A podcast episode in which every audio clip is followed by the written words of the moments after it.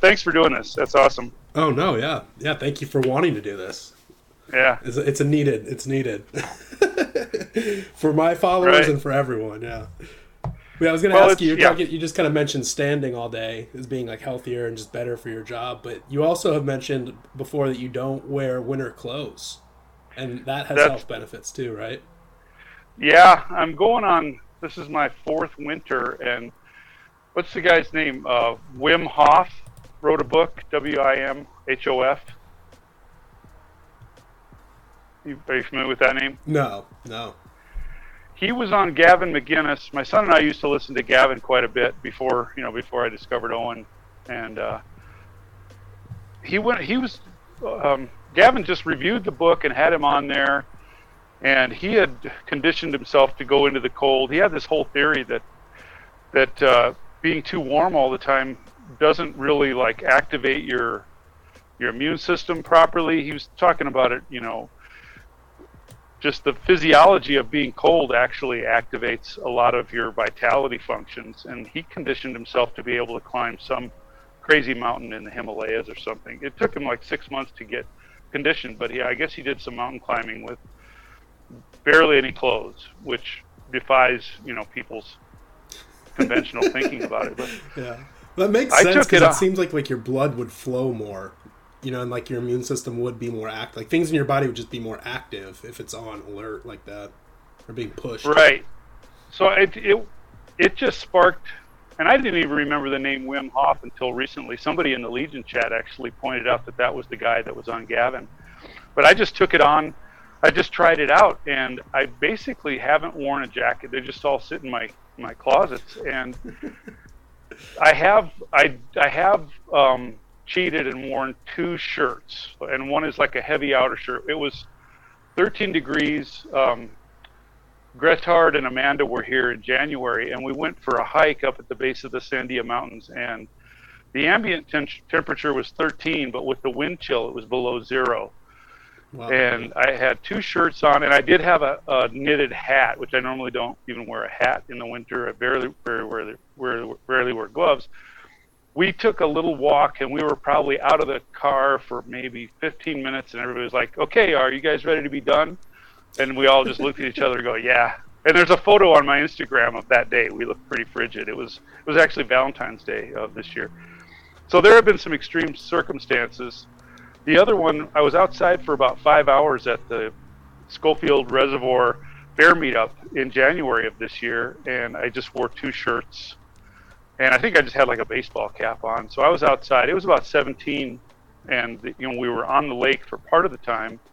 So you're standing in regular shoes, not a bunch of socks. I was just standing on the lake, and I was outside for about 5 hours, and I didn't really get cold.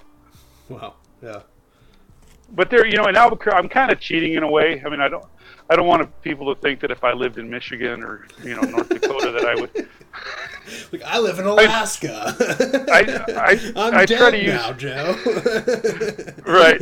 I try to use those extreme examples to say that I have tried it. I haven't really conditioned myself because in Albuquerque we go down in the, in the 20s, 30s at night, and by midday we're usually up to 45 or 50 on most winter days. So it's a pretty temperate climate here in Albuquerque. So it's not like I'm a really good example, but the last thing I'll say about it is I have been healthier for the last 4 winters than ever in my life. I don't get colds. And sometimes I'll just get a little bit of that mucus thing that it comes and goes like nothing. I don't get sore throats. I have been asthmatic most of my life. That's just part of my lung situation. But overall, I haven't had anything that people would call like a flu or a cold or a sore throat or even like cough. None of it since I stopped wearing a jacket. That's awesome. Yeah, I've been trying to. It's crazy because I sound like I'm just one person. I'm one example, but I sound like a crazy person saying it. But it makes sense. And like when you were telling me about that in the group, I've kind of been trying to implement that because my job is working outside like 10 hours a day, but I'm still not like there yet. Like I'm not in a short sleeve t-shirt, but I'm trying to do like as minimal of layers as possible, Well, I just took it on. I just basically wear a T-shirt all year, and I get a lot of comments in stores. You know, and you can tell I'm an outgoing person. I think you and I are pretty similar in that way. Yeah.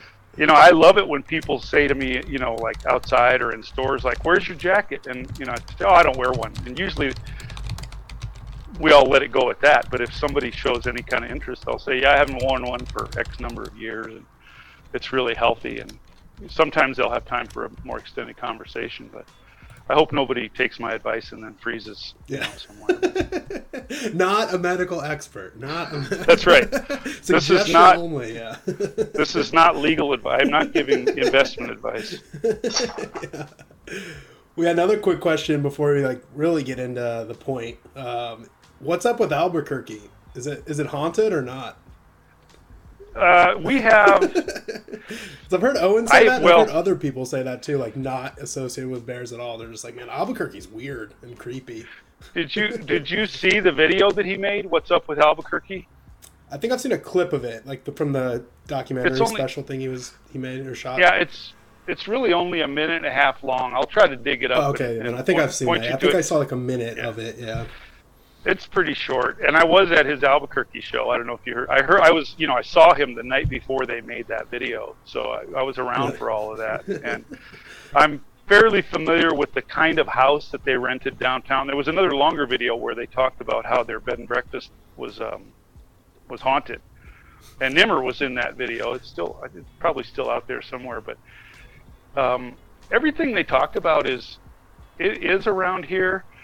My folklore goes back to 100 miles north of here because my family was in northern New Mexico, and there's a lot of tradition about witches, and they called them brujas. And the Christian, so that there was one of my neighbors who was in his 70s in the 1970s. He probably was born around 1900. He talked about seeing a witch flying in the sky on a broom over the Chama River. People had these superstitions.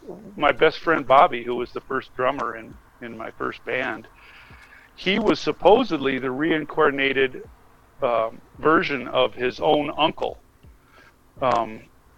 He was born in 1959, and a year or two earlier, his uncle who he never met, of course, because he wasn't alive. A year or two earlier, his uncle died with three other people coming back from a dance in Tierra Amarilla, New Mexico, going back to the Abiquiú area. They went off a bridge and all four people died. And all of Bobby's older relatives called him his uncle's name, and they swore he looked just like him and that he embodied the spirit of his uncle. So there was this whole belief that he really was his reincarnated uncle. And the timeline, of course, fit. So there was a lot of credence given to that. There were tons of stories like that. The other thing about northern New Mexico that's kind of funny, and I don't know how much it relates to what Owen was picking up on, or Albuquerque itself is just weird, but in a lot of the rural northern New Mexico towns, they have an offshoot of Christianity called the Penitente tradition. Have you heard of that? No. Penitente is what you said? Yes, Penitente. And they have a church called the Morado, and they supposedly some of the sects of what happens a lot of times in missionary life is they'll embrace the infused Christianity, but they'll kind of mix it with their previous beliefs, or they'll kind of get it a little bit wrong. And what the Penitentes did, and this goes back to the 1600s or even further, they actually supposedly there were certain sects that did human sacrifice in mimicking the crucifixion of Jesus Christ. So in all the small New Mexico towns that have a Penitente sect, there's also a real traditional Catholic, and so usually there's a big spiritual war between those two. I can recall most of my friends were just traditional Catholic, and they would tell you to stay away, they'd tell you in hushed tones, don't talk to Virgil. He's one of them. He's a Penitente. Like gangs. But it is a beautiful tradition, and I think a lot of them probably either never did the human sacrifice thing, or they may have abandoned it years ago. But they have this wonderful tradition of preserving the churches, the Morados, and the one above Abiquiú, where I lived as a teenager. It was just a beautiful building from the outside. There's actually a documentary on the upkeep of it, and they don't use any modern materials, so they have to go and re-plaster it almost every year because the rain will just erode it into the ground. So to prevent the thing from melting, it's made out of adobe, it's made out of the earth with wooden. It goes back to the 1500s or 1600s. They have to go and put a new exterior coat of mud on it every year, and it's a very specific formula. It's, if you say mud, that's kind of demeaning it. It's a very sacred tradition about what goes into it, including sheep's blood, which fortifies it, and a certain amount of straw. It's a very specific recipe, and there's a documentary about it. I'll try to dig that up too. And one of the guys that is in the documentary, or several of the people in the documentary, are people that I went to school with, and they were the ones I was told to stay away from. No, Mom, I will not. There's the tradition that comes from, I don't know, Mexico, the Dia de la Muerte, the Day of the Dead, where they have parades and they honor their ancestors. And that's a nice tradition, but it has a lot of skulls, so people think that's creepy if they don't really know what's going on. So there are a lot of odd traditions that people could be freaked out by if they don't, look into them. If you just came to Albuquerque and saw a few things, you'd probably think things were kind of strange. Yeah, you don't understand it's actually beautiful. It just looks different or strange on the outside. The thing that was amazing, Owen was definitely picking up on something. There was probably something pretty creepy about the house they stayed in. They showed some of the pictures on the wall. The lady that rented them the house is probably one of our typical New Age, crystal worshipping goddess types. And we've got more than our fair share of them. We had a big influx of hippies in the early 70s when there was that back to nature movement from Haight-Ashbury and other metropolitan areas. A lot of them fled to New Mexico. When we first got here in 70, I was 10, and there were tons of hippies that had come and populated northern New Mexico, and a lot of them had school buses in the yard because they first got a school bus. So this whole thing that's happening now, I feel like I'm on my second go round, and some of those people assimilated into normal society. Some of them stayed hippies, but then there was waves and waves. Every decade there'd be thousands more people coming to New Mexico to seek this high desert, spirituality, blah, blah, blah, Yeah. When the chat, someone said even Bugs Bunny says it strains. That's right. Strange. And then there is Peanut Bear, who's in the Legions, asks, have you ever been to Taos? Is it Taos? Taos. Taos is also very interesting. There's something called the Taos Hum, and there's supposedly some kind of a vibration that's coming out of the ground that people can't identify, and there's a lot of conjecture that the government is doing an experiment there. Other people are saying it's some kind of cosmic center point for some kind of vibrational thing. There's Rio Grande Gorge. Everywhere that there are Indian pueblos, there are all those traditions too. So we are rife with a lot of spirits if you believe in that sort of thing. I kind of take it half seriously, I guess you'd say. Yeah, open cool to it, but not just believe in everything that feels right or seems right or whatever. Yeah, and I endorse it if the person that I'm talking to believes in it, because I want everybody to feel comfortable with who they are if they're around me. Yeah. I believe that Jesus Christ and God are the spirits that we owe our lives to, and I hope that I would inspire people to adopt my belief just by me leading by example, not by me trying to shame them. I think the best way we can inspire people is by living a life that makes them wonder why we're so at peace and why we're so happy. Yeah, that's amazing. One of the things that I'm sorry I keep running over you there. No, feel free. One of the things. This is your questions just lead up so many roads. This is awesome. One of the things that I've noticed, and of course I'm going to admit right up front, I'm biased. But one of the things I've noticed about a lot of these, I've been around these new age people for decades, going back to even before we moved to New Mexico. I was from Wisconsin. And there's something that I see in common with nearly all of them, and that is this scared look in their eye. They look like the people who worship these alternative spirituality sources, whatever they are, crystals, spirits, goddess, empowering yourself, all those methodologies. They almost all have this look like they haven't found it, like they're just perpetually seeking. You know the look I'm talking about? Yeah, absolutely. If seekers who haven't found, they're still seeking. Yeah, they look nervous and scared. And the people like you, I look at your face, and you just radiate this. This peaceful countenance. I don't know how else to say it. You look like you're happy, and everything is a little bit funny. You look like you're finding the humor in life, and the access to that. And I see it in so many bears at so many meetups. The access to that is just giving over our fear to God, because God tells us to do that. Absolutely, it comes in surrender, like.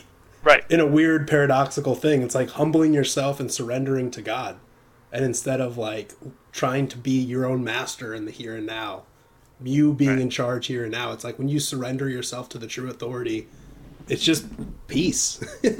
Your heart finds peace, it finds rest, it finds love, it finds truth. I think some people do seek, but they're seeking for themselves. Like they're seeking for their own power or their own knowledge or their own pleasures. They're not seeking to truly find what's good, the good, true, beautiful out there.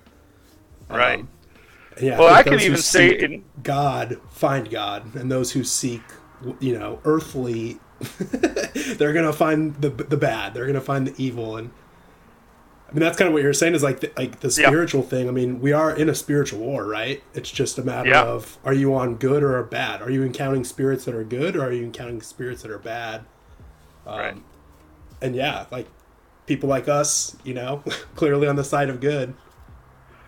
Well, I prefaced what I said by saying I'm biased. I'm looking for it to show up that way, but I think I'm seeing some truth in what I'm seeing. I used to laugh about it, even in the 90s. I've been kind of a conservative for a long time, but I didn't come around to being against abortion till really after just getting into Owen. Owen kind of brought me across the finish line. I was on the 10-yard line, and I just hadn't made a touchdown yet. But I used to make a joke. In the 90s, I would go into, it used to be called Wild Oats, which later became Sprouts or Whole Foods or whatever. Well, Whole Foods and Wild Oats were the two big competitors. And these women would go around, they'd be these divorced women in their 30s, 40s, 50s, 60s. They'd be going around in their shopping cart, and they would just be afraid to look at people. They were just so damaged by life. And I'd walk through the store, and I would just try to beam at everybody and see if I could get anybody to smile. They're just, And I wasn't a reborn Christian at the time. It's been late in life that I've come back to my Christianity, but I still had that exuberance where I just wanted to dare people to have a good time. Go ahead. No, I mean that. So post being reborn, have you noticed that happens? Oh yeah. Well, and you're saying you try to just be the example, right? And you see that happen. You'll just be minding your own business in a grocery store, and all of a sudden people will just start smiling. You'll notice them change around. Oh, yeah. You, or in conversation with people, Yeah, I want to come back to that, but I have to say one more thing about your countenance, because there's even been a progress. You look even more relaxed and happy than you did 2 years ago. I've known you for at least 2 years. Yeah. Yep. And it's noticeable. It's like you could scientifically study what the face did. Owen has done the same thing, but even because we've got a longer timeline, if you look at his videos from 2018, he looks scared. He looks mad, and he looks scared in his videos. I don't know if have you gone back and looked at any of his older stuff? Yeah, definitely. I think 2019 is when that changed. Yeah, and that was right about when he started getting sober and kind of making a lot of those changes. And yeah. Well, he went through all those trials by fire, and every time he comes out victorious, realizing that any of these things that happened didn't actually take him down. They made him stronger. He now has this look of peace and relaxation. I sound like a cult member following a cult leader, and I don't really care. But I mean, the culture. He would be a perfect example to show what happens when you take on the challenges God gives us and come out on the side of choosing God. Yeah. Just by his face, you can just see it. Yeah. Yeah, absolutely. I wanted to get back to that other. Oh, I lost it. That's cool. I was trying to keep two tracks going at once. Yeah, that's hard to do. 2 feet and two puddles that are growing farther away from each other. That was such a good point that it knocked the other one out. Yeah. Well, yeah. Questions here. The main meat of the topic at hand is the Legion of Bears. Yes. And I just wanted to open up by just asking you and letting you explain, what is the Legion of Bears? Ooh, I should have prepped for that. It was started by Legionnaire Bear in middle of 2020, shortly after Beartaria was kind of born. And I recall the original document. I've been trying to find it, but it was in support of Beartaria, and it was a legion of men who wanted to further themselves in their biblical study and spirituality and their personal strength and being better fathers, better family men, and all of that through rigid discipline and doing it in a group, a brotherhood that we all lift each other up by holding each other accountable and having a system in place whereby we all check in every day and we adhere to these fairly strict rules and principles that we believe in. Yeah, awesome. Well, who is in it and who should join if they're not in it? Well, I don't know any actual numbers. I'm about to start my fifth challenge. I sat some out. I didn't do the first one. I think I did the second one. Steadfast Bear is the commander. He took over from Legionnaire, I think in March of this year. And Legionnaire was great. He was a great originator. I think Steadfast has actually taken it to another level, having been in challenges under both, over each one of them, having been leaders in some of them that I've been in. And I think that's also just in the evolution of how it just keeps getting better and better the longer we do it. Yeah. Who should be in it? So there have been, I think at least 200 guys have done it. We have 106 members in the general chat in Telegram. For those who need the background, we actually do the check-ins and the communications on various Telegram groups, and it has to be more than one because it gets too confusing if you have too much side conversation going on. So the main chat for the division that you're in is its own group, so that you can check in and have your leaders, do your check-off and make sure you. Because we do actually keep records of everybody keeping their schedule. But then there are the side groups that there's a lifting challenge that Grettard does. He's a coach for lifting and he does a really good job. The general chat is kind of where all the general conversation happens. So it seems like it would be a little complicated, but once you get in there, you kind of feel your way around the various groups, and that's where we keep track of it. We have 106 members, last I checked, in the general chats, and I think it would be a pretty good guess to say that at least 200 have done a 30-day challenge.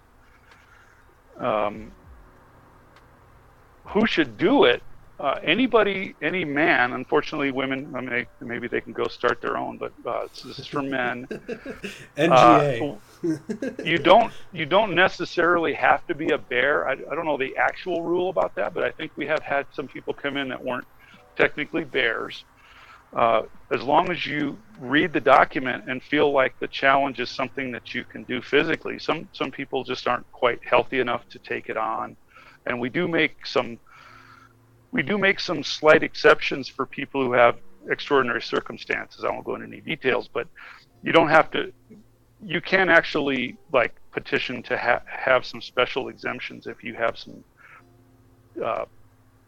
things you need to do that are a little different from the standard for the workout. But most people are expected to do what's required in the physical challenges. So anybody that wants to further themselves in their spirituality, anybody that wants to become a better father, anybody that wants to look toward the future and in building a society that gets us to a more godly set of morals.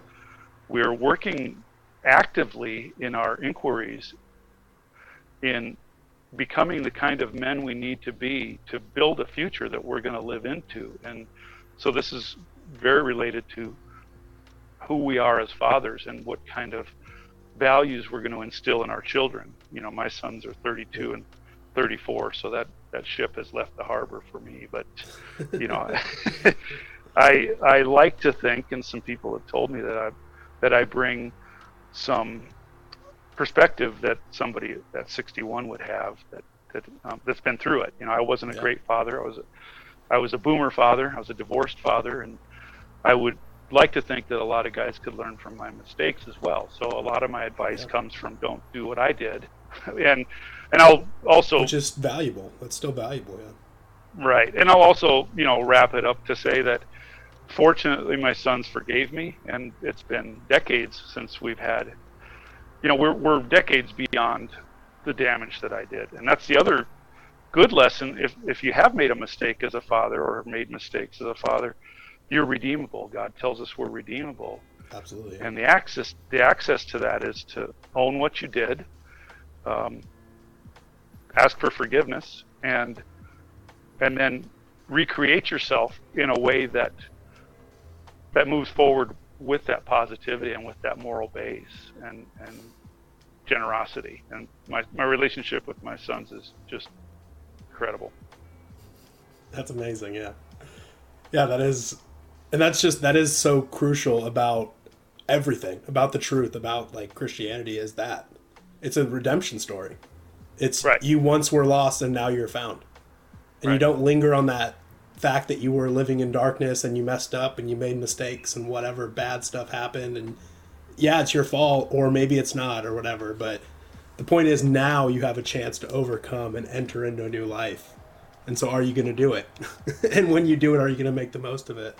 And that's so crucial. It can happen, you know, I'm 30 years old. I'm so blessed that happened now and not, you know, like you were saying, it happens in an older age, but at some point, it happened, and now move forward and now keep going until your eternity, you know, that lays before you. Well, you can choose it at any age. And that's right. Yeah. That's never too late. I mean, until it's too late, until your life is over, you know, it's but when you're living here, it's never too late. Yeah. And it's never too early. So it's awesome that so many bears are raising their children with such good foundations too. Now you just completed your first 30-day challenge. So I'm very curious what you have to say about it. Yeah, it was amazing. I did November. I was originally going to do June, but my job over the summer was just kind of getting in the way of it, which that could just be excuse making too. When I'm looking back, it's I could have really just pushed forward and done it, but well, it isn't, you know that now, but you, right now that you've done it, you realize that one of the things we say about, and this this goes through a lot of fitness programs, or, you know, there are many, many self-improvement disciplines that will say this, and it's not a cliche. It's actually true. Getting up at 5 a.m. every day and having like a strict exercise routine and a biblical, you know, Bible reading routine, having those routines every day, it actually doesn't take time. It gives you energy. It sounds too good to be true, but every time I do a challenge, I've found that to be true. So I think that was your way of saying you could have done it, but you didn't know that it was going to give you as much as it did. Absolutely. Yeah. I mean, absolutely. I thought it was going to be a burden, you know, and it ended up not being that at all. Yep. I mean, yeah, just most of the things I've just done over the last few years, you know, like I don't squirt. I don't do any of that. You know, I'm celibate. Like I've been completely sober now for 2.5 years. You know, my jobs have required me all summer, like all this past year, to wake up at like 5 a.m. anyways. So a lot of the stuff was almost like, yeah, I mean, it's not even a challenge for me. Like I do this by default. But then some of the things were, I mean, really making sure that you are in the Word. You're in at least 2 chapters every single day. I mean, there's days where I kind of am like, I'm too busy. And, you know, I've been listening to podcasts all day. Like I listen to 4 sermons, so I don't need to read my Bible tonight, you know. But that extra, like, you don't have a choice. Like, you're doing it and you're recording it. And other men out there are keeping you accountable. That was actually awesome. I mean, that was so much better, like spiritually. And then the you know, OMAD, the 1 meal a day thing, and the sugar, the no sugar. Yep. It was killer, you know? So some of the stuff for me was just like, whatever. I wake up at 5 every day. Not a big deal to me. But not having sugar, it's like I was starting to like shake a little bit after 2 weeks, you know, after a week. But then, you know, after 2-3 weeks into it, it was just like, great. You know, now it's like the same thing. It's like it was a challenge. It was pushing me beyond my limits for a week or two, but then you just develop the habit. You develop the discipline. What was the form of sugar that was in your normal diet before you did this?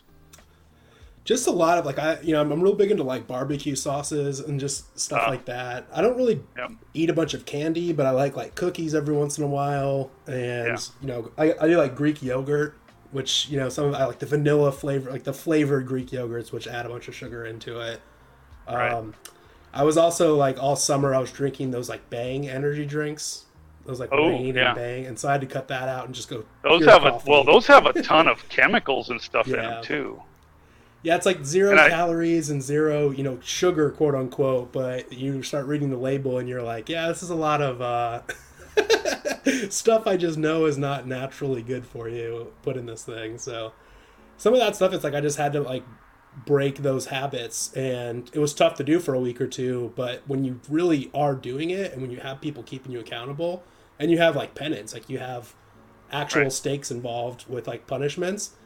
After a few weeks, like you're building up discipline, and like it's also like it starts becoming you don't want to let your brothers down. You know, after 2-3 weeks, it's like my recruit class and I were like in it. You know, it's like it's us against the world. You know, and not to brag or anything. You know, I'm not trying to be too prideful here, but November's recruit class, Division 13, might be the greatest of all time. So you guys, well, I was in there and we were apparently beating the veterans, and you know, it was kind of this extra like, let's not only do we need to like finish strong and be really good, and like, you know, we're kind of bonding over a lot of the reading material discussions and biblical discussions, but this kind of extra added competitive thing of like, we could be the greatest recruit class of all time, you know?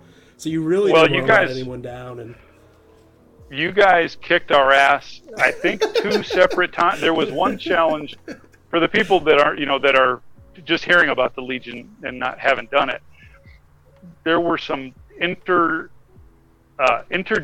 challenges, and the recruits. There were a couple challenges where the thing that at stake was the least number of violations on your check-ins.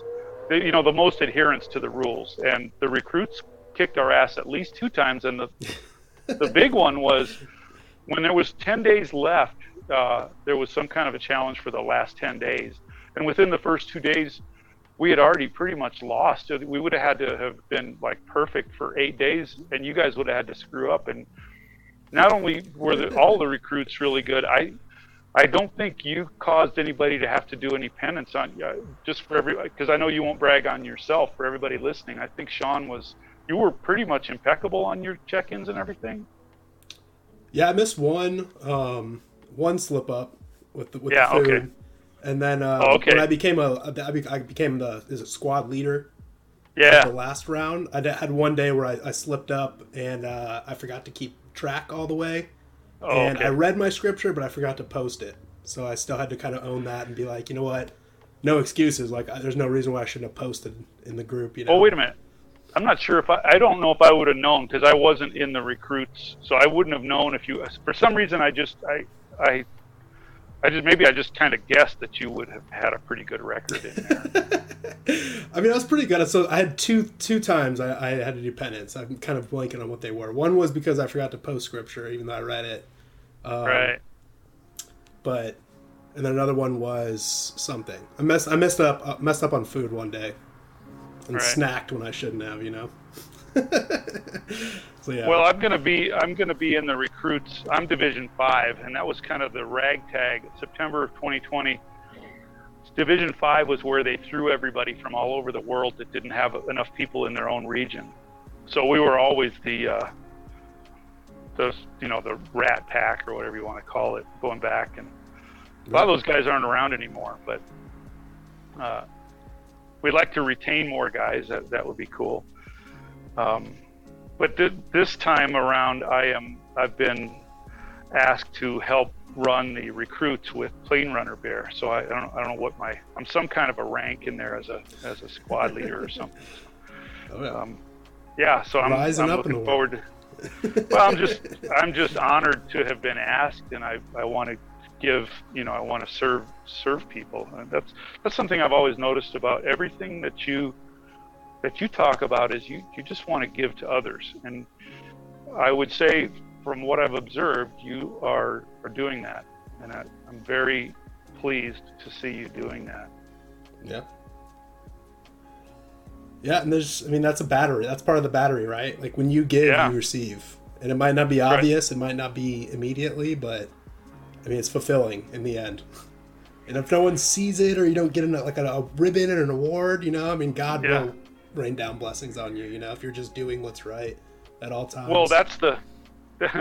part of the secret sauce of getting what there is to get, and this is kind of almost like an enigma to talk about it, but you don't actually get the benefits if you're looking for personal gain from having done it. So I'm just acknowledging you, because you'll never do it yourself. And,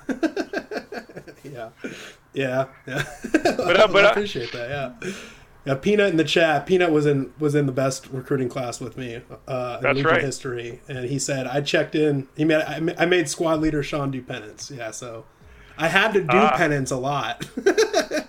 we did have quite a lot of penance that I had to join in. That wasn't my fault, but yeah. Yeah, Peanut's a good guy, man. I really enjoyed interacting with him. I look forward to getting to know him better. I'm glad he's tuned in. Yeah, and I think it's like every recruit class. I mean, I think we originally had like maybe 30, 35 people join, and then at the end it was maybe 20 left, 25. We had a few like real big gammas, like right at the beginning, The first 5 days we were just like, this is my first impression, I'm like in it. And all of a sudden we have like 3 or 4 people just being like really gamma, like really just weak beta, And so I'm like, oh gosh, are we about to just witness people drop like flies, and it's going to be like me and 2 other people left or something? Yeah. But as it went, it was just like the first 5 days, and then throughout the challenge, for different reasons, we had I think maybe 2 or 3 extra fall. But those who stayed, it was just stay. It was dedication. It was all of us were in it. It was a brotherhood, We're having these really meaningful discussions about like our required reading and the scripture we're reading, and just stuff happening in our life. And it's Thanksgiving, it's November month, so Thanksgiving's happening, traveling's happening. There's a lot of stuff where people are sharing their testimonies about, their life and their family, and all this pandemic involved with holidays and traveling and all this stuff, So it really was just like an awesome little thing to have, just your boys there, keeping you accountable, giving you advice, and just like sharing your thoughts and like opening up to them in this private group. So yeah, it was really... just needed emotionally and spiritually. And again, I can't recommend it enough for anyone out there, you know. Well, that is one of the, I'm glad you hit on that so heavily, because that is truly one of the biggest benefits is the power of having these incredible conversations with people who are all committed to furthering ourselves. We're all raising each other up. The conversations that happen, the brotherhood that happens, it's almost hard to describe the power of what's happening there. Yeah. And it's awesome that it's like, because, you know, I had Bible studies with people my age and stuff, and I used to be in a Bible study that was like, I was by far the youngest person in there. Like, it was people that were old, you know, much older than you in there. But it's like, you know, it's like there's something beautiful, like group of men together and sharing thoughts and stuff and giving each other advice and holding each other accountable. But then it was like, actually, this one was kind of uniquely amazing because it was semi-random, or I guess semi-anonymous, like Peanut Bear. I don't know his real name. I don't know what he looks like. You know, I don't know where he lived. Like, there's just there's like half of it is like anonymous, like Peanut Bear's anonymous, and half of it is like extremely personal. Like, we've now shared and exchanged some really in-depth personal stuff and giving really meaningful advice to each other. So I actually like that it's like kind of anonymous, but also the fact that you're in this private group battling and struggling with each other and doing penance for each other's slip-ups, you know, giving each other advice, the iron sharpens iron concept, like from afar. Like, I actually really like that concept. I don't know about more, but just differently than, you know, in real life accountability groups where it's like my friends and people in my church and my Bible study that I know, they're like in my life. It was kind of nice to have a little bit of anonymity to it. Right. Well, let me clarify that for people that are just finding out about it, because you choose your own level of anonymity. Some of us are so well known that there was, you know, we can't retroactively go back and become somebody else to do this. So it depends on the person, but you're right. There are quite a few that we don't know exactly who they are. Or if we've met them at a bear meetup, we know them that way also, which is the case in my case. And that's been really rewarding. Civ Savage Bear came up to me at the Midwest Bear Meetup and introduced himself, and we'd already been like close buds for, so, you know, going through several challenges together. And he just was so, what he said to me was just moved me, because it showed me that my involvement does like help other guys, and I said the same to him, that his participation had inspired me greatly, and his insights had as well. So just to have that camaraderie and that connection, and then to be able to meet him in person and further it that way, it's pretty incredible. Yeah. Yeah, that whole making the internet real life thing. Well, that's the crazy, you know. Okay, I'm gonna go against what a lot of people say about forums and chat groups, and maybe the bears have just transcended this cliche as well. There is so much happening good in the real world because of something we're doing together on the internet. Yeah. This is not some, you know, fantasy role play game. This is not like sitting around. This is not like sitting around just chatting with people on the internet. This is an idea that gets ignited into action in the real world, and we're the proof of it. Yeah. Yeah. It's pretty amazing. Yeah. So I think people start thinking of the internet as just this dark, empty, vacated place. Everything's just evil and self-serving, you know. And then you find the right people, and it couldn't be more polar opposite than that, you know. Well, and again, it owes a lot to the fact that we're all. It's funny because Owen is the center of it, but at the same time, when you're at a bear meetup, you could go hours and you never even hear the name Owen.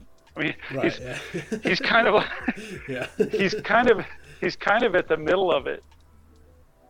He's at the middle of it, but it has a life. I think he's just recently starting. I mean, he's been saying this for a long time, but I think it's starting to really sink into him that it has a momentum that it goes beyond. I mean, him streaming every day is kind of what holds us all together, but it's got a life that it's already animated beyond something that one guy could even be in charge of. The fact that he doesn't want to be a leader is what's giving it the space to be so powerful, in my opinion. Yeah, absolutely. I mean, that's kind of, yeah, that's really well put. It's like the idea that like the best king is the guy that doesn't want to be king. Right. And it's almost like this irony of like, you know, the people who want to be king are probably the people you don't want to be there. And then the people who are just like, I just want like goodness. I want my family to be good. That's actually the guy you want to be king. You know, that's the guy that you can trust, that you know is like up to good and not up to no good. Right. How many letters have you written to Owen? 3. 3 total, yeah. Well, 3, and then occasionally I'll just write him like thank you and send him some money. Right. Like no letter, you know. Do you find yourself writing letters to him in your head that you never actually write? Yeah, all the time, yeah. Like every stream, I'm like writing a letter that I just don't send, yeah. Exactly. I think a lot of us do that. That's why I asked that, because I was sure I wasn't the only one. I had an idea about how to frame, you know, because I think of myself as kind of a writer, an idea guy, a marketing guy. I had this way of putting it for a while, and it's kind of escaped me because I didn't write it down, but I had a way of summing up that whole thing about how he's the tent pole, but the tent is just massively bigger than the center pole.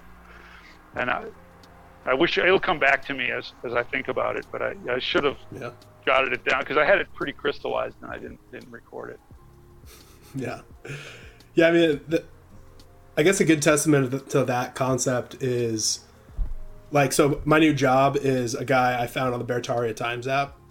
Yeah. So someone just told him about Owen, was like, oh, these bears, like they're just, you know, they're Christians, they're conservatives, they're kind of into like homesteading and just, you know, America, like they're just very like good people, you know. So he signs up for Beartaria Times app and he's like, oh, I've run this company, you know, landscape company, and I just want like good people to work for me, you know, if anyone needs a job, hit me up. And I'm like, dope, like we're in the same city, I'm trying to like become kind of similar, like I'm trying to do more hardscape, you know, but I still need like a good person to like learn from to kind of eventually run. So this is somebody that I got to get that straight. This is somebody that you recommended the BT app to, and then he ended up hiring you? No, someone else recommended the app to him. And, you know, he posted in Tennessee, so then I find him, I'm just like, I see his post, and I'm just like, hey, like, you're looking for good people to employ. I'm like, you know, I have a job, I don't need to, but it sounds like you might be a better option than where I'm at right now. So I hit him up, and I'm working for him now, you know, and things are just, like, going great. And it's just really funny because, like, he is a bear, but he's, like, not a bear. Like, I don't know if he has an official bear name. He's kind of like, what does Owen think about this? You know, he, like, doesn't really even know what Owen is. He just kind of knows, like, oh, he's funny. He's, like, a Christian. He's a homesteader. Like, I kind of respect him, but he doesn't listen to the streams, like, at all. Doesn't really know anything about him. But it's just kind of funny that, like, even a guy like that who's, like, maybe not even officially a bear, you know, is just like a bear. Like he just has the same values. He's in the community, you know, he's totally about it. He understands, he gets it, you know, he's getting it. Yeah. I think there like, are. It's not like Owen, it's not like he's like some Owen worshiper. That's just like, oh, I can't wait to be a part of Owen's community. He's just kind of like, oh, I hear there's good people here. I'm a good person. We should, you know, I should employ you if you're a good person, you know? So it's kind of like, even that stuff is like happening. And I've heard other people say similar things like, you know, people are in the bear community who have no idea what Owen are like really believes about or thinks about stuff. And they're just like, I just like have the same values as everyone here. You're right. There are probably thousands of people like that already. Yeah. And even in the documentary, that guy that showed up to help build castles did you see the first documentary? Beartaria documentary? Yeah. He didn't know who Owen was. He just went and heard they were going to build castles. And I guess he's actually like turned out to be one of the ones who stayed. I think he's living on the, maybe he left for the winter, but he ended up, from what I gathered, he was one of the ones who really ended up, he might have even been, you know, working for Owen up there or something. Yeah. just like this force of nature pulling people together that need to be together, you know? Right. Well, and you got guys like Jacob Telling, you know, he's been going around. What you're talking about is kind of like choosing your own apprenticeship by, you know, seeing who's up to stuff that is going to be what you can learn from. He went and did that rammed earth stuff. I don't know how much you followed of that journey. Jacob is like he's a real thinker, man. He's not just an author. He's out there. He builds these planter boxes. He's got a planter box business during the growing season, and he did really well with that. And then he's learning this rammed earth, and I think he's scheduled to go build some stuff at Ursa Rio in July, last I heard. Wow. So he's an example of a guy who's totally expanding his capability and his knowledge by surrounding himself and going and putting himself in the physical presence of people who can teach him and he can contribute his labor. Yeah. Yeah, it's awesome. We see that all over the place. Because I had a background in building, I'm really looking forward to being able to continue to share tool skills and safety advice for working with. We talk about safety quite a bit, not only in the Legion, but because a lot of the guys in there are in, you know, pretty heavy trades. It kind of goes with the territory. Yeah. And we were in Woodshop Bear's live stream last night. He was turning a bowl on a lathe. And me and Ryan from Unbearable's Merch and a couple other guys, I'm sorry I'm forgetting, but we got into this whole conversation while Woodshop was turning his bowl. He couldn't read the chat, so we were all talking. We just went into this whole talk about safety, job safety, tool safety, and that's going to be an important aspect going forward too, because we're going to be building a lot of stuff. Yep. Are you, I saw that debate the other night. Are you DeWalt, Milwaukee? Oh yeah, that was a Which gang night. Are you a part of? On the, I'm one of these. Ryobi or? No, Ryobi is good for, you can buy it and then it'll last till the end of the shift the same day you buy it. So you just put it in. But yeah, it looks cool. That's the... no, I actually have a lot of Milwaukee and a lot of DeWalt, and it kind of comes down to the actual tool. So I won't go into a lot. We should actually have some streams just about that because... Yeah, I'm down. Crafty Cops Woodworks was... adamant about DeWalt kicking ass these days, and there are the things that he uses of DeWalt. I can agree with what he's saying. My son Sean just bought a new 20 volt DeWalt of the X. I think it's called XR or XL. DeWalt is getting better at being really compact, powerful and compact, so they're a little lighter and easier to handle. They're a little more like a sports car compared to Milwaukee, but for overall power and longevity, I think they all last a very long time. Battery life is a little better in the Milwaukees from what I can tell, but nowadays everybody's got so many batteries it doesn't really, you just keep plenty of them around. Oh, I do have one tip. I've been buying my batteries used on eBay, and they're about 30 cents on the dollar or maybe 25 cents on the dollar, and I've bought probably at least a dozen, and I've only had one transaction go bad. I had to send 4 back to one seller, and he gave me my money back. He paid the return shipping and everything. So I think the used batteries on eBay, if you find the reputable sellers, I think they're a great tip for the, I've been doing that for the Milwaukees. The Waltz, I had all new batteries. Overall, I still like the Milwaukees better for the bigger stuff, the impact, all the mechanic tools. I pretty much use all Milwaukee. Yeah. I kind of go by, because I'm so new to like actual work that I don't know. You know, my dad was a carpenter, and I think he always used Milwaukee. He was kind of the guy who would just use whatever, so I don't think he was too specific. But the people I've worked with in the past 2 years in the different trades, it's funny like hearing their opinions. I'm like, everyone seems to be like one. They're like, I am a Dodge Ram guy. I only trust Ram. And then the next guy's like, dude, Dodge Rams suck. Their transmissions always give out. Just get a Toyota. Or, you know, it's like everyone has their funny little gangs they're associated with, but the one that I've heard of that I never would have thought of, and now I see everywhere, is Cobalt. In Tennessee, everyone loves Cobalt. And like it just stands out because it's blue, you know, and everything else is. I mean, I guess they all kind of have their own like bright colors, but Makita and Cobalt. But even they seem like the smaller brands, but people in Tennessee just really are hard-headed about them for some reason. I really love them. Well, Makita was the first ones that we were, I mean, I've been in construction since 1974, but I didn't seriously get on a job site until, because I was just a wheelbarrow guy when I was a teenager. But the first serious job sites I got on in the early 80s, Makita already had cordless. Makita was the first to really like take over the market with cordless. And you'd get about an hour out of a battery, so it was kind of a joke in the early days. But Makita tools are awesome. Potential, but this sucks right now. Yeah, Cobalt. I love that. There's something about Cobalt spends. You know, that's the Lowe's store brand. They spend a lot of money on research and development. Their tools seem to have better ergonomics than almost any other brand, including Husky, which is the equivalent at the Home Depot brand. They're all very durable. Everybody's making this stuff out of really good steel now because they can't afford to have the returns and the bad reputation of having things break. So they're using pretty good steel these days and just good materials. Something about the Cobalt stuff, it just feels better in your hand. It just works great. I'm a big fan of Cobalt for their non-power tools, and I would imagine that their power tools are probably good too. Yeah. Chris Shada in the chat says, old Ryobi is good. The red and gray color scheme. Huh. They dropped off. They shipped out to China, apparently. They became cheap on purpose, apparently.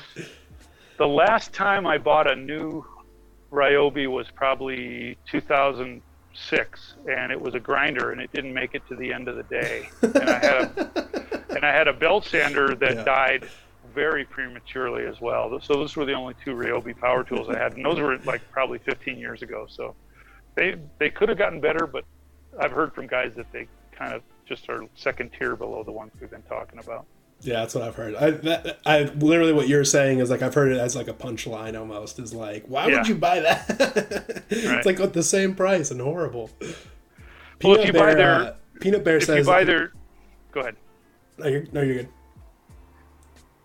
If you just buy their drill bit sets, the steel, the metal in their drill bits, you just have to go, even if you go buy their drill bits last about half as long as everybody else's. Really? Yeah. That's sad. Yeah. Yeah. Profit over quantity. So you were about to say somebody in the chat said something?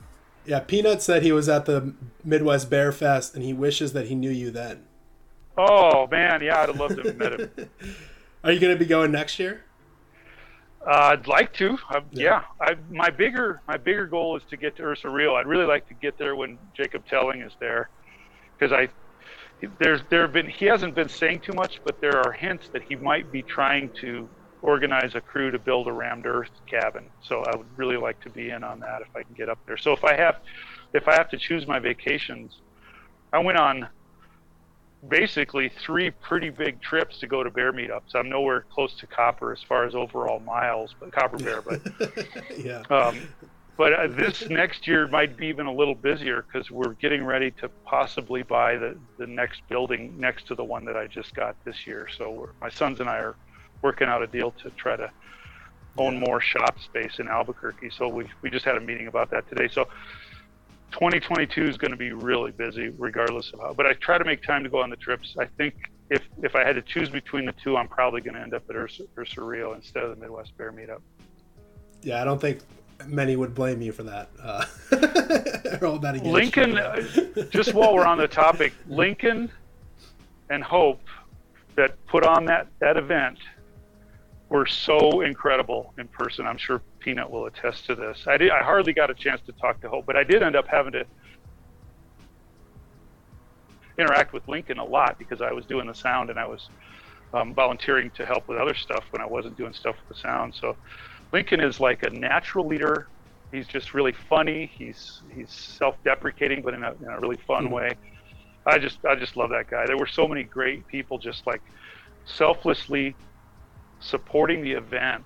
It was crazy. Yeah, I'm mad I missed it. I could have gone, I didn't go, and I'm mad I missed it. So did you hear about my my misstep in trying to get over there? I lost about a day and a half. I had a transmission go out in the first vehicle I was driving. Oh wow! I was supposed to be there Friday morning, and I had it timed where I was going to be able to get there on time.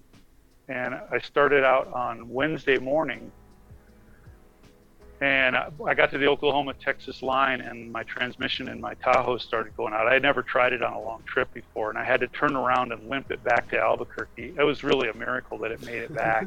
So I had to switch vehicles, but once I had lost a whole day, I had to sleep again so I could drive another 20 hours straight to get there. Wow. I actually didn't get there till 5 o'clock on Saturday so I missed the first day and a half, and I was supposed to be providing the sound. So I had a bunch of pissed off band members, show up. Oh, no.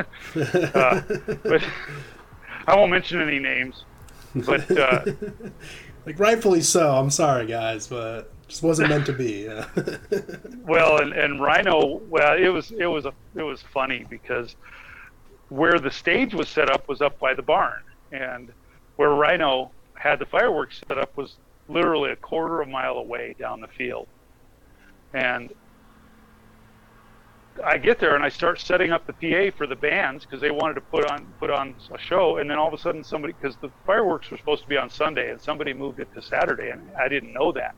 So I'm setting up the PA and somebody says, well, AJ wants you to come down and talk to him about setting up the PA down there.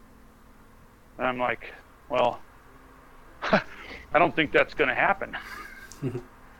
So I had to tell the band, you guys are going to have to just play 30 minutes because they want me to tear this down and take it all the way down there. And I would have had to enlist a bunch of help with people to get all that stuff down there. And we didn't know if there was a generator that would run the PA down there. And I finally went down and talked to AJ and convinced him that me having the sound system up on the hill was going to be loud enough. And it really did fine. Yeah. But it was just one of those deals where there was just no way to make everybody happy, and I was just having to roll with it. Yeah. Can't be perfect all the time, Camera Bear was the one that negotiated with AJ. He kind of I think AJ was really trying to work me hard, and then Camera was like, dude, it's going to be fine. So he's his family's. I've been at 2 bear meetups with him because he was at the July 4th one. At AJ Rhino's, which we were also at. Oh yeah, a cast of legends. Yeah. Camera Bear traveled over 20,000 miles. I think I only did about 8,000 miles total, or 8,500. But Camera Bear more than doubled. I think I'm number 2 for 20. Her mileage might have gone into 2021 a little bit, 2020 a little bit. Anyway, she did over 20,000 miles. Easily, and she said she's not going to do that again, but yeah, she's forever in the books for that one. Yeah. Everywhere you looked, she actually came here to ours. And I've got some people listening, I always want to extend this invitation. Anybody who's coming through Albuquerque is welcome to stay. We call our version Breaking Bad Beartaria Bed and Breakfast. That's awesome. And we have 2 really nice bedrooms. We have a big house. We have 2 extra bedrooms, 2 really nice beds. We feed everybody. We've had quite a few people stay, and we try to make everybody feel welcome. And Kalena is a bear. She's my, I haven't married her yet, but I've been with her for 16 years, and she's actually been verified by Owen as Elusive Bear, and she doesn't listen to streams. She likes Owen, but she's also another one that doesn't listen very much. But she's always asking me, when are more bears coming? Because she just loves it when they come. Yeah, well, we'll have to make it out there. Yeah. I will for sure make it out there. Since I'm not going to be flying anytime soon, and I have family in California, I will probably be driving through. Who all do you still have in California? Almost all my family. 80% of my family is out there. Which is how many siblings? 2 siblings, 7 cousins, 6 cousins. Yeah. Nieces and nephews, and then 5 aunts and uncles. pairs of aunts and uncles. And what's your status about finding a wife? Do people ask you this? Yeah, I have my potential one is in the chat right now. Girlfriend in the chat right now. Oh, and wow! So is that if all things is that work out? Is that known by some people and not me, or what? Am I just out of the loop? Yeah, she's usually in my chats, lurking and cooking. Oh, cool. She listens to mostly all my streams and stuff. Yeah. That's awesome. The plan is to be married this year, so we're just taking things a little slower. But the plan is to like get everything in order so that when we're married, we can get on with having like at least 6, if not 8 or 10 kids. Woo! That's awesome. So just about making sure everything's aligned in order and both of our lives are kind of where they need to be before the craziness of an engagement and a wedding and having a bunch of kids. So yeah, that's great. How does she like having a legion man? She kind of rolled her eyes and didn't like it at first, and I think she kind of rolled her eyes last night when I said I'm doing the January challenge. But the results are, you can just see them, feel them spiritually and see them. I lost 15 pounds, but it doesn't look like it. So hopefully this time I can lose another 15 pounds in January and make it actually look like I lost weight. You just converted it from one thing to another. Yeah. I've lost 20 since the first challenge, and most of it was in the first challenge, but I lost 20 and kept it off. Or I might have lost 15 or 18 the first go round, but yeah, I'm in better shape than I've been in many years. Awesome. I've got a challenge that I've given myself to do. I'm not going to say the number of push-ups, but I'm going to try to get a badge. People, I'm going to leave a teaser in here so that people join the Legion to find out. On the first day for the recruits, I'm going to earn a badge for push-ups. And I think you might know what the badge is, but I won't say the number. But I've been training for it, and I'm confident I'm going to be able to hit the mark. And that, every single day is a personal best for me for push-ups as I'm gearing up for this, so... That's awesome, yeah. Yeah, I'm still quite a ways away from being able to accomplish that. There are some other badges I forget. I think there's one for squats. There are several. Squats, I'm not in and there's a fasting one, and I don't know. Oh, yeah. Is it 4 days or 5 days? Oh, I don't know. I know some guys have done 10 too, but yeah. I haven't done the long fast. That's something I'm going to have to take on next year. Yeah, I can barely do the day fast as it is, so I don't know if I could be... That's my big demon is the gluttony. The gluttony sin and the, just the fighting off temptation of the food. I pretty much battled all my other demons pretty well, so I think that's the one that Satan has a little bit of a foothold still and attacks me there specifically. But that's another thing. I don't have trouble with the... That's weird. For some reason, I don't have trouble with the sugar thing, even though I do eat like... cinnamon rolls sometimes when I'm not in the challenge. Sometimes, I don't really like Cokes or anything like that, but I do like baked goods that have sugar. So, yeah. But for some reason, when I'm in the challenge, I just get in this mindset. And for those that are just getting information here that aren't in the in the Legion, the rule says no added sugars. So if you have like a certain kind of preserves where all of the sucrose in say the strawberry preserves, if it's naturally made and they're naturally occurring sugars, then that wouldn't go against you'd be allowed to eat that. But I take it one step further. I kind of don't really indulge in any of the, I don't like have a bunch of honey, because honey would be considered a natural sugar as well. For some reason, I just kind of like reset my palate to not have sweet stuff during the challenges. And then when I come off a challenge and I'll have like some ice cream or something, it almost blows your mind because you've conditioned yourself. Yeah. Yeah.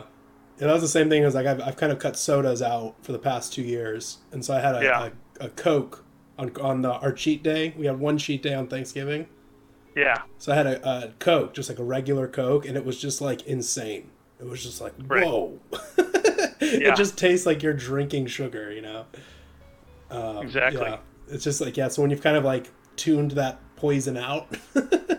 Even just a little taste of it can really seem extreme, but it's tough to get there. It's tough to like break yourself out of that habit. And yeah, similar to the no jacket thing, I also have an experiment that I did, and this goes back probably 10 years, but I used to get inflammation, like really bad pain in my right knee. That was the knee that I used to kneel down on when I did anything I had to do down low, like with, you know, cabinet doors or anything like that, anything down low. I would kneel only on my right knee and stabilize with my left staying straight.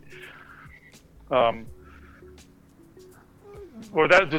right knee was the one I put on the ground, let's say it that way. So that's the one that took all the abuse. And I was in a pretty bad ice cream habit. I haven't drank alcohol in 8.5 years, and like a lot of alcoholics, my body still craves sugar, so I kind of switched over to just ice cream for the sugar. And I started getting this really bad knee pain. And some friends of mine said, you got to cut out sugar because that's inflammation. And every time I would go off the ice cream, the knee pain would go away. It was a very observable cause and effect thing. Oh, yeah. I think that diet stuff is so much more than we are led to believe or want to believe. Right. You know, that people who talk about like when they changed their diet, their cancer went away, and you know, like all that, like their inflammation goes away if they switch to keto or they switch to carnivore, or they switch to vegetarian. Like people who switch their diets and to whatever it is, you know, right, it seems to drastically change their state of being and mental right, health, and you know, just everything about their life seems to radically change. And I mean, that makes sense if that is where we're getting our energy from, or at least most of it is whatever we're putting into our body. Seems important. Right. It's true. Seems Are like you familiar? Neglecting. Yeah. Have you heard Kalena's story about diabetes? No. Okay, I'll try to make it real brief. She was diagnosed. She probably had diabetes, adult onset. She's in her early 60s, like I am, but we're about the same age.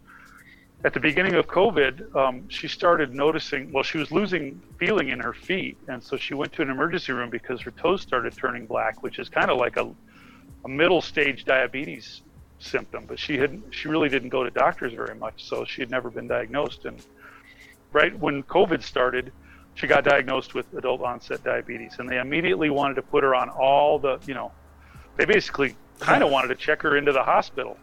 Yeah. And she's highly intelligent, and she loves to research things, and she also has really good discipline. She started reading about alternatives to insulin, and she decided right away she wasn't going to go on the pharmaceutical drugs. Yeah. And a friend of hers gave her the test strips for diabetes. They did give her a prescription to get the test strips where you poke your finger. She's not on any of those fancy monitors. And within 2 days, she had her numbers down in the normal range. And so now we're 21 months later, and she's completely kept her diabetes in check with no pharmaceutical drugs. I'm trying to make this a short story. There were eye complications, and she seems to have turned those around. And the latest thing was she got on celery juice after the eye. So we do fresh celery juice, and we try to use organic celery.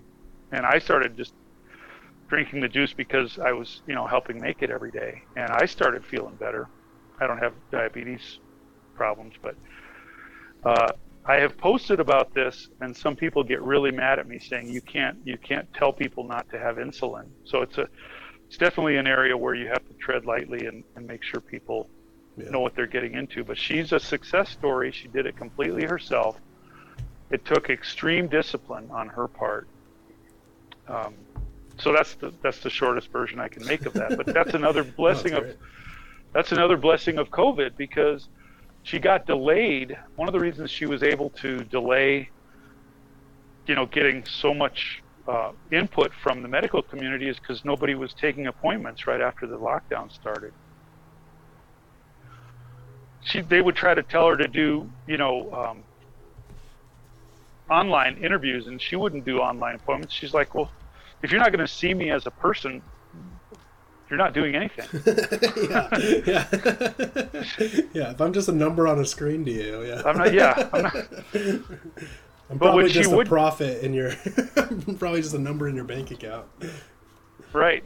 When she finally did get in to see a couple doctors, you know, she had turned her numbers around so miraculously, and yet they would still say, well, but you're going to need to go on the insulin. And she'd say, why? My numbers are in the normal. You guys are the ones that make up the numbers. And they're in the normal. She would ask them, you see my numbers. They are in the normal range, correct? And they would have to admit, yeah, no, you're fine. You're like a normal person. But this isn't going to last. They'll tell her this is, they just still try to scare her into going on the drugs. Yeah, that fear. That's like probably their best tactic, their best weapon to use in that battle. Just scare you into taking their drugs instead of doing what's right. She was doing what works. Right. She was based. So this whole narrative that's gone on for the last 20 months, she was completely immune to the fear. She's obviously not vaxxed. She's back visiting her family in Pennsylvania, and there have been a couple relatives that refused to see her, but she's okay with it. You know, she's putting it in the hands of God, and she's actually, I think she's a shining light for her family. Yeah, absolutely. Absolutely. Now and in the future. I think there's going to be a lot of looking back and going like, man, how'd you see that? How'd you know that? Like, where did that strength come from to stand strong with all that fear and anger coming your way? Yeah. It's already, well, we're seeing, I think, every week I see more and more people who previously had believed in what the narrative was saying, who are just, they're finally, their logic is not, their cognitive ability is not letting them buy it anymore. They're finally seeing that it's gone on too long, it's too much tripling down, quadrupling down. Yeah. Yeah. The goalposts can only be moved so much before people start questioning and rethinking. The goalposts are a couple miles away from the stadium. Yeah. Yeah. Yeah. Well, yeah, Peanut Bear says it's a 100-hour fast, so 4 days, 4 hours. Awesome. In the challenge. Did he do it? No, someone, I'm blanking on who. Marshall, one of the people in our group, completed 7 of them. He did the fast at the very end. I think he did the push-up one twice, the squat one, the burpee one twice. I'm blanking on who it was because he was crushing so hard. It makes me kind of embarrassed, but D13, I'm telling you. Yeah, Bible Reading Bear in the chat says hello, Joe. Sheila, it's good to see you. She says, I fell off the no sugar, or I'm sorry, she says, I was paleo, then changed to vegan for 2 years. I stopped the vegan once I read in the Bible you are supposed to eat meat. Now I'm trying IF and no sugar. And she says, I'm missing it. She said, sugar is horrible for my RA. I'm assuming that's rheumatoid arthritis. That's tied to that inflammation thing I was talking about, exactly. Yeah. Yeah, and then, shout out Christopher Shada in the chat. My girlfriend's in the chat. Bible Reading Bear, thank you guys. Peanut Bear, everyone for showing up. Before we end, do you want to just one more time kind of tell everyone what is Legion of Bears? What are the rules, requirements? What's the first month like for the new recruits? And then how do they join and how do they... Great. Yep. Okay, you have to read scripture every day. Lately it's been 2 chapters a day. It's changed over time, but lately it's been 2 chapters a day. There's a daily workout routine that changes. There's every day of the week, there's a little bit of a different routine. You have to get up and check in at 5, and you have to have your workout video posted by 6 a.m. There's no squirt, so there's nothing but sex for procreation is the way to sum that up. And and the dietary stuff we talked about, 1 meal a day and the no added sugar. We also have an inquiry that we're into, and I haven't participated at the level that I would like to, which is we usually have a worksheet that we work on or an inquiry. There's usually required reading, and we discuss what we're learning from either the worksheets that we're working on or the reading or both. So there's an inquiry that's specific to each 30-day challenge that is intended to further who we are going to be in the world, to create a future that gets us back to a biblical, moral way that we think God would like us to live. And so did I miss anything on the Legion rules? No, well, I guess you have to watch the Paul Washer 3-part series, which is amazing. Right, that's it. Yeah, I refer to, even if you're not doing this challenge, definitely the Biblical Manhood series 3-part by Paul Washer. And then there's a required reading, which I think changes, but for us it was this awesome book called The Doctrines of the Lesser Magistrates, and you just kind of talk about that in your recruit class. And then I think we kind of summed everything up. 1 meal a day, no sugar, a workout every day. It changes, so there's like 3 workout plans, and then kind of a rest day, a Sabbath day. Right, and a lot of guys actually are on their own workout that goes above and beyond. So I just thought I'd mention that. Yeah. How you join? We have a 2-stage sort of a screening process. You have to read the original rules, and then if you're good with all that, we've got a second phase where we basically send you an invite on Telegram. So it's real easy. Get a hold of me on Instagram, joe.gagan. Plane Runner, which on Instagram is spelled like the airplane, plane_runner, and then he's got runner is spelled normally, but it's got 2 R's at the end, or there might not be an E at the end. But just get a hold of me I'm easy to find on Instagram. Yep. And either me or Plane Runner can get you the correct documents, and we'd love to have anybody join because it's just great. Yeah, then anyone out there that's like familiar with me and not the Bears or any of these guys, just reach out to me and I'll put you in contact with the right people. Yeah, you don't have to do it through Instagram, but that's where a lot of people find me in Plane Runner. But yes, you can get a hold of Sean. He knows how to find us, and get to any one of us, and we'll get you the correct forms and registration documents. And there's no penalty. There's no sign-up fee. It's just you join, and if you can hang, you hang. If not, you get memed pretty brutally. You'll get made fun of and mocked, but you can, just see yourself out as well. Or what I did was originally I joined and had to back out, for my own.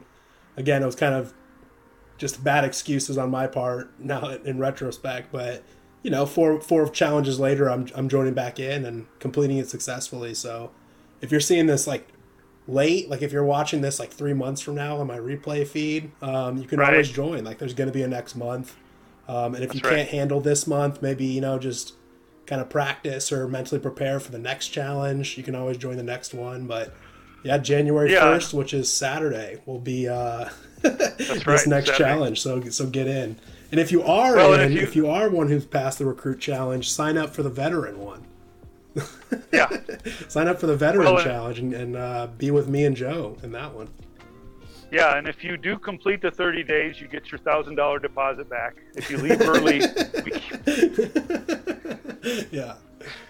Oh, you forgot to mention the trophy that the winner gets at the end. The participation trophy. No, there's no fee. There's never a fee involved.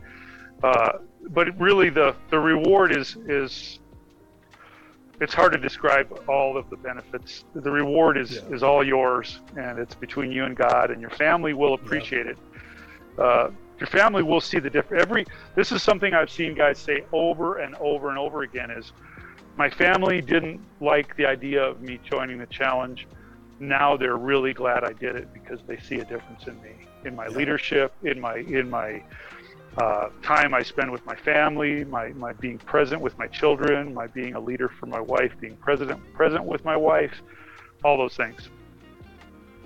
Yeah, absolutely. Yeah. And then, also, I just dropped a blog about my experience and about how to join and what the challenge is. So jonathancorey.blogspot.com. You can find the links on all my pages to that. Again, like if you kind of missed or want an easy way, I put who to contact at the end of that blog, on Instagram and on Telegram. Yeah. So get in, stop making excuses and join the Legion. I'm really glad you joined, Sean, because you did make it even that much more rewarding. And I was really glad you were in there. I appreciate you having me on. Yeah, absolutely. You and I could talk for days. Yeah, that's great. Yeah, I'll have to have you back because there's like so many things I want to talk about that we can't fit into this stream. So you're definitely gonna have to be back on my stream next year. Okay, let's put. I don't like to live in the past or dwell in the past. We talked about that a little bit earlier, but there is a topic that I think you and I would really have a good time with, which is. Because I lived through the brainwashing that so many of my boomer cohorts haven't been able to shake themselves loose from, I've really been wanting to talk about how I got to the point where I could break those spells, because the brainwash was really strong, and I am a textbook example. I mean, you name any boomer cliche, and I was. Put that. In, make if you I'm making a mental note, but just let's make a goal to just have a little stream about that, where we kind of like bridge the generations and talk about what it was like for a boomer and how I actually was able to finally. I mean, I was a skeptic and a government, I started really seeing problems with the logic of the narrative, even in my 20s. But it took a long time to completely dismantle it. Yeah. So that's what I want to talk about. Yeah, for sure. Okay, boomer, we will definitely. Okay, boomer, I got that written down. Yeah. I mean, yeah, I'm sure we could have the 3-hour-long live stream and still have more to talk about after. So next year for sure. He'll be coming back on the stream. Let's do it. For tonight, my final question always for everyone that comes to my stream is, did you have a fun time tonight? I had a blast. It was, it exceeded all my expectations. Seriously, awesome. It was fun. Love that. Yeah, thank you again for coming on. And again, everyone, join the Legion if you can. That's right. You'll definitely see some benefits coming from it.